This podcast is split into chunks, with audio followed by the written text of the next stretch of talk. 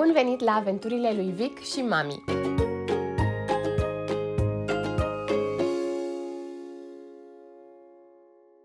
Eu sunt Cezara și am devenit mama unui băiețel pe nume Victor în ianuarie 2022.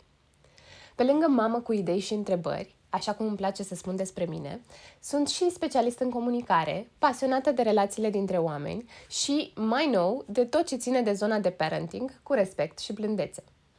Citesc de când mă știu, iar de când sunt mamă, citesc mult despre cum să creștem copii buni, veseli și plini de încredere în ei înșiși și în lumea din jur. Podcastul acesta se află la intersecția dintre un jurnal de proaspătă mamă de bebe și informațiile pe care le-am citit în cărți și care m-au ajutat să înțeleg mai bine cum pot să fiu alături de băiețelul meu în drumul lui prin viață.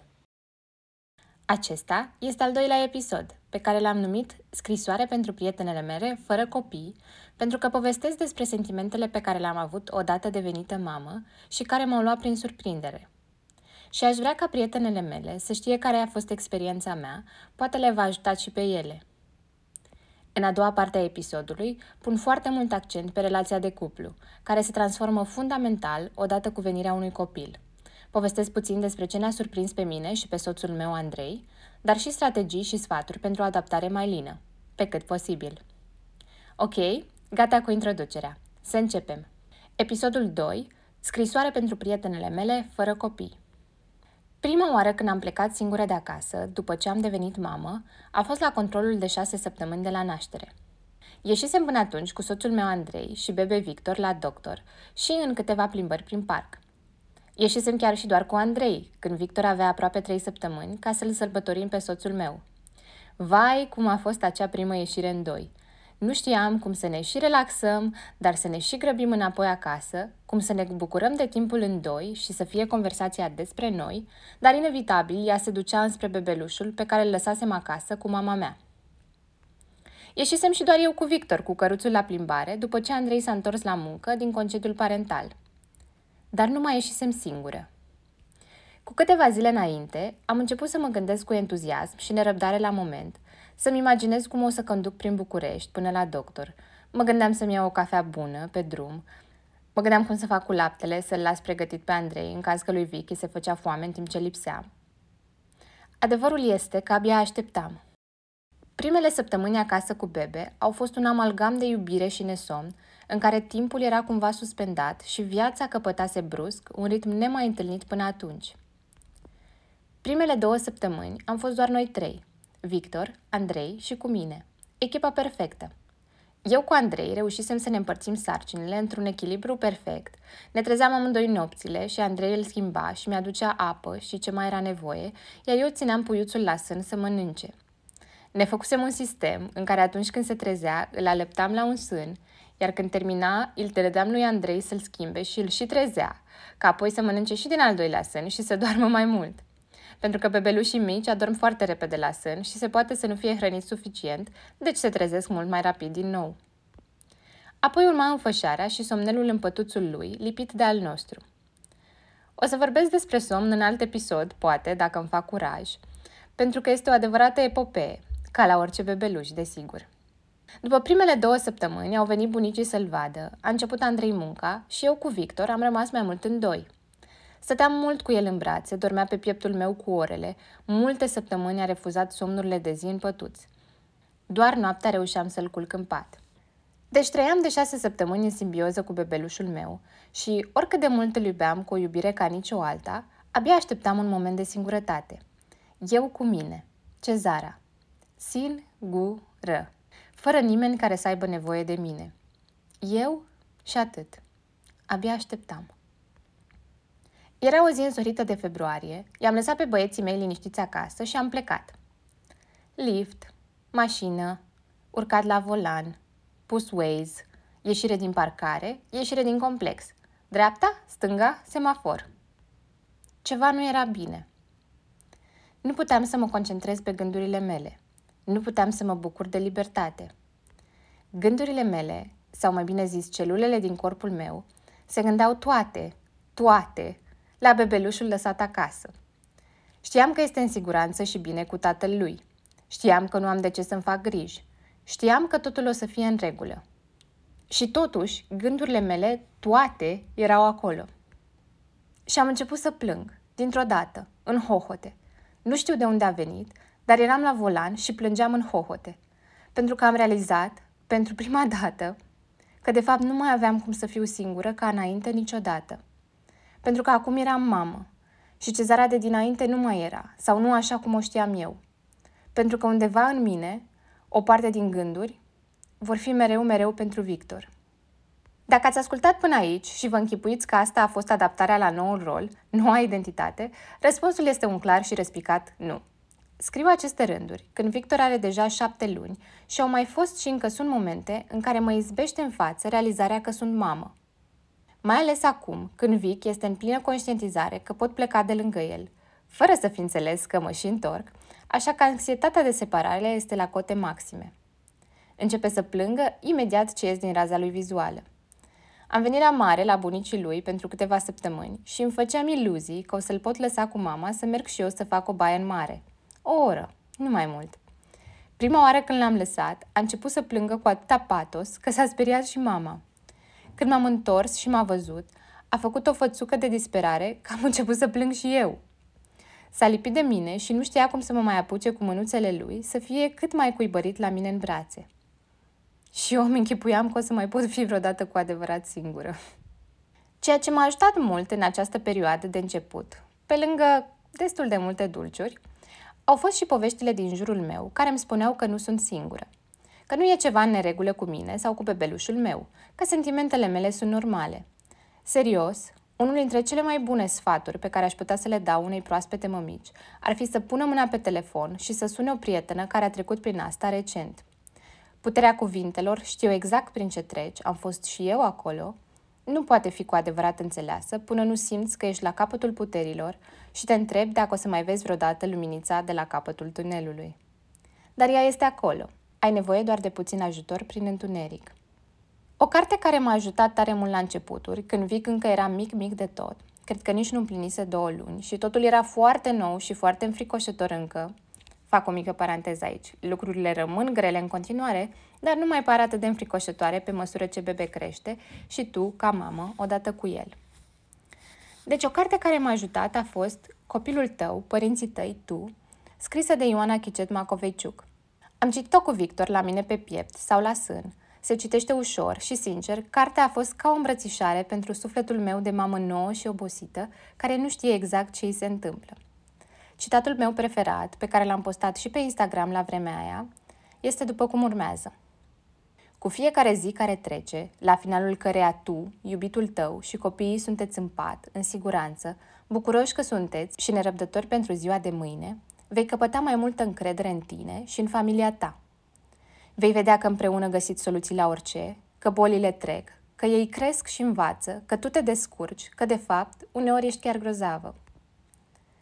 Începutul e greu pentru că ești pe teritoriu complet străin, dar fiecare pas cu copilul tău în brațe, fiecare plâns care trece, fiecare conflict vă ajută să vă cunoașteți mai bine și să creșteți frumos.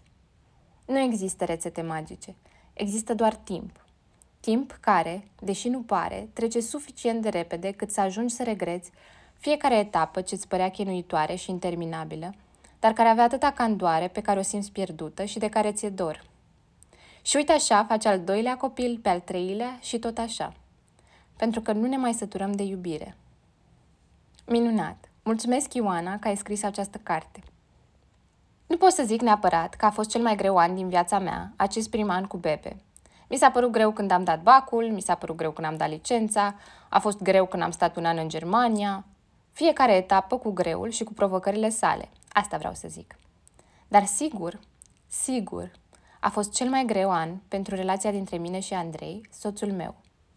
Avem deja 8 ani de relație, am trecut prin ceva lucruri împreună, inclusiv o relație la distanță timp de aproape un an, și totuși nimic cum a fost viața cu un bebeluș. Nu știu cum se fac testele de siguranță la mașini, dar îmi închipui că se ia mașina și se izbește pe toate părțile. Coliziune frontală, în spate și din lateral, la viteză mică, medie, mare, condus pe teren accidentat, evitat obiecte pe carosabil, manevre bruște și tot așa. Și după ce se întâmplă toate astea, se ia fiecare părtecică, fiecare piuliță și se verifică cu lupa. ce a rezistat, ce trebuie schimbat, ce rămâne așa și ce trebuie regândit, restructurat, redesigned. Ei bine, exact asta face un bebeluș cu relația de cuplu. Cumva, printr-un scurt circuit al creierului, necesar pentru perpetuarea speciei, am crezut că la noi o să fie diferit. Da, am auzit la cuplurile din jur că ceva s-a schimbat după copil. Da, e clar că e mai greu. Da, ok, ești obosit. Dar noi suntem noi. Suntem pregătiți și îndrăgostiți. Nu ne face pe noi un bebeluș, pe care oricum ne-l doream foarte mult.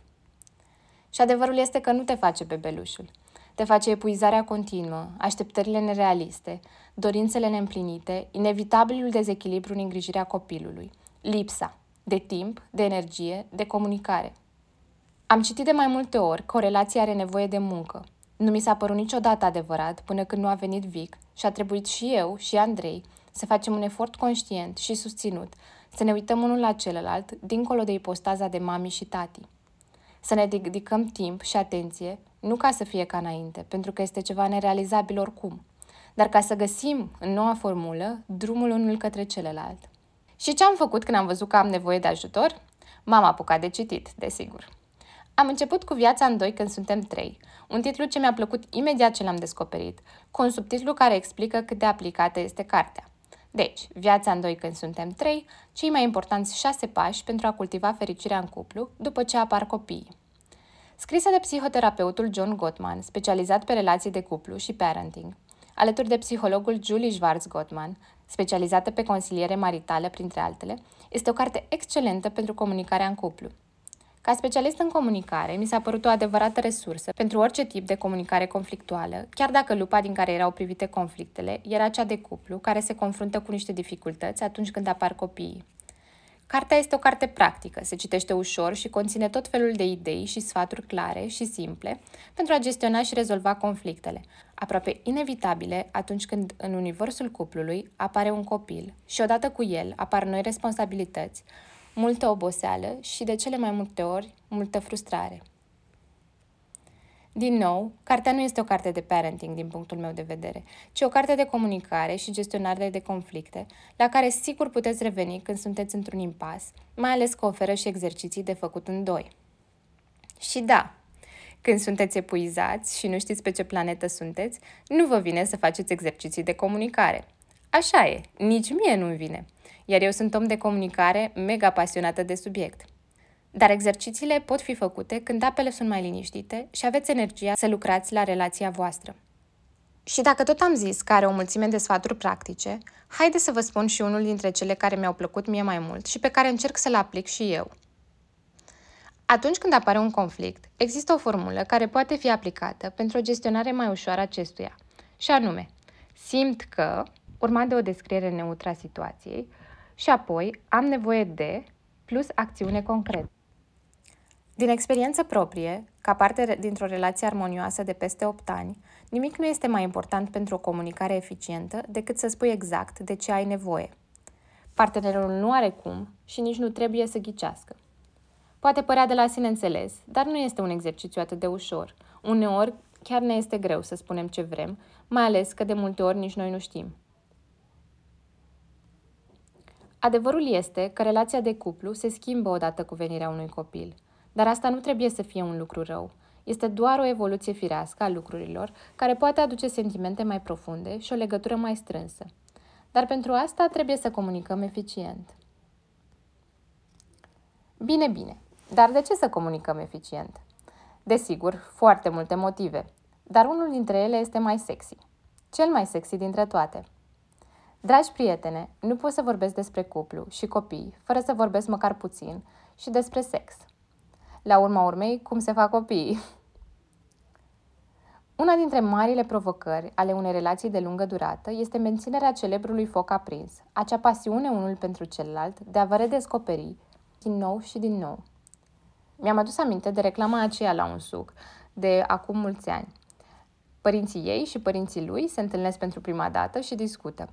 Și când e nunta? Ce nuntă? Să-i lăsăm să se mai cunoască. S-au cunoscut deja, o să avem un nepoțel. Având în vedere că vorbim despre o perioadă în care a apărut un copil, înseamnă că v-ați cunoscut deja. Pe subiectul relațiilor de lungă durată și menținerea pasiunii, am citit cel mai bun rezumat, în doar două pagini, în cartea Come As You Are, scrisă de Emily Nagoski. În limba română, cartea a fost tradusă ca Arta Sexualității, o traducere destul de limitativă din punctul meu de vedere, pentru că este mai mult decât atât. Emily Nagoski intră în tot felul de studii despre creier, despre comportamente în relații, plus multe exemple din terapia pe care a făcut-o cu diverse cupluri. Artea sexualității sună ca ceva gen tabloid sau revistă glossy, ori cartea mie mi se pare mai degrabă din zona științifică. Deci, autoarea rezumă în două pagini extraordinare două idei aparent opuse când vine vorba despre păstrarea dorinței și pasiunii într-un cuplu care a trecut de ceva vreme de primele scântei ale iubirii și de focul pasional de la începutul unei relații. Una vine de la superrenumita și minunata Esther Perel, care este o zeiță a relațiilor și pe care aș asculta-o într-una dacă aș putea. Ea spune că dorința vine din crearea și oferirea de spațiu în relație, un pod peste care să treci, să cucerești ceva, să învingi niște dragoni și să salvezi prințesa sau prințul. Să eviți plictiseala sau monotonia care poate apărea din prea multă apropiere. Dorința este despre a vrea, a căuta și a găsi. Pe de altă parte, John Gottman, psihologul care a scris nenumărate cărți despre relații și cum să faci căsniciile să funcționeze, și pe care, da, tocmai l-am menționat mai devreme când vorbeam despre viața în doi când suntem trei. Vedeți cum se leagă totul? Spune că dorința vine dintr-o intimitate profundă, din a fi aproape și a crea împreună contextul relaxant și apropiat care să vă conecteze și să vă aducă mai aproape. Dorința este despre a plăcea, a savura și a sta în apropiere și intimitate. Deși parapuse, ele sunt mai asemănătoare decât credem la o primă vedere, spune Emilina Goschi, și ea concluzionează așa. Amândouă spun că pasiunea nu mai apare neapărat automat în relațiile de lungă durată, focul trebuie menținut cumva activ.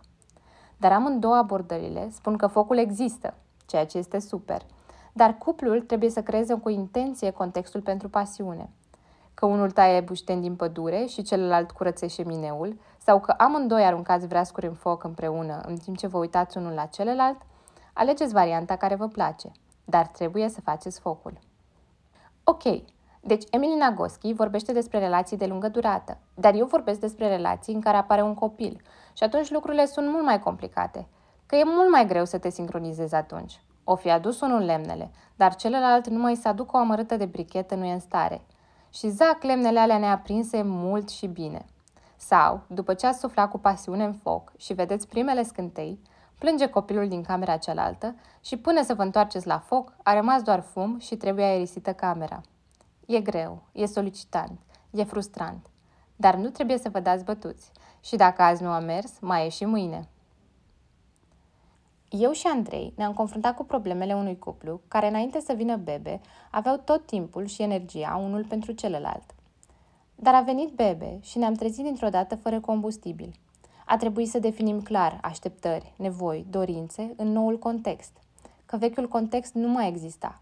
Oricât de mult ne-a luat să înțelegem asta. Și ne-a luat ceva. A fost și este un proces. Băi, dar merită că sunetele de lemn ars și căldura de la un foc aprins cum trebuie nu se compară cu nimic altceva pe pământ. Da, încă vorbesc despre sex. Nu, nu trebuie să vă luați un șemineu. Da, știu că am dus la extrem analogia cu focul. Dar nu e așa că este o imagine tare frumoasă? Puteți să mergeți la partener și să-i spuneți Iubitule, iubito, diseară avem treabă. Tu aduci lemne, eu aduc hibrituri. Gata, v-am rezolvat problemele de cuplu. Intenție și comunicare. Spuneți ce vă trece prin cap, ce vă trece prin suflet, ce vă trece prin alte locuri și mergeți cu intenție în direcția partenerului. Aș vrea să-ți spun că nu mai sunt cezarea pe care o cunoști, că am trăit cea mai mare transformare a mea și că viața mea s-a schimbat pentru totdeauna. Asta face un copil, o să-mi spui. Poate, dar sunt sentimente pe care nu știam că le am sau de care nu știam că există și acum le simt pentru puiul ăsta mic care doarme pe mine. Parcă mi s-au rearanjat toate cărămizile sufletului și acum totul e diferit în interior, chiar dacă la exterior arăt la fel. Sau aproape la fel, dacă nu pui la socoteală cearcănele uriașe mereu acolo. Asta îi scriam unei prietene la început de martie, când Victor avea aproape două luni. De atunci și până acum am mai descoperit sentimente, am mai descoperit noi fațete ale rolului de mamă – Și am așa o impresie că o să fie o descoperire continuă toată viața. Este o schimbare completă și totală și fiecare femeie o să o experimenteze diferit, desigur, dar schimbări tot vor fi. Am citit zilele trecute confesiunea unei mămici care spunea că simte că este printre picături în propria viață. Și primul meu instinct a fost să zic, da, și eu la fel. Nu am timp de sport, nu am timp de citit, de aia și de cealaltă. Și apoi m-am mai gândit și mi-am dat seama că de fapt nu sunt de acord. Că este o schimbare totală, nu un job. Este o nouă identitate ce trebuie acceptată. Nu o să mai fie ca înainte, ești mamă full-time. O să fiu mamă și când o să fac sport, și când o să citesc, și mereu. Asta este propria viață, una nouă, trăită 24 din 24 și ajustată la noua realitate. Și dacă ar fi să plecați cu un singur lucru de aici, acela ar fi, acest episod este despre mine. Povestea voastră va fi doar a voastră, cu tot ce vine. De asemenea, plecați și cu lista de cărți menționată aici, că este super. Sper că v-a plăcut și că ați găsit lucruri interesante și dacă da, mi-ar plăcea tare mult să-mi spuneți ce părere ați avut despre ideile prezentate și despre tot episodul. Mă găsiți pe Instagram, cezara.huțucă. Acolo aștept feedback, idei, întrebări și tot așa. Acolo o să anunț și următoarele episoade și putem să vorbim mai multe chiar și despre episodul acesta și despre ce mai urmează. Mulțumesc! thank you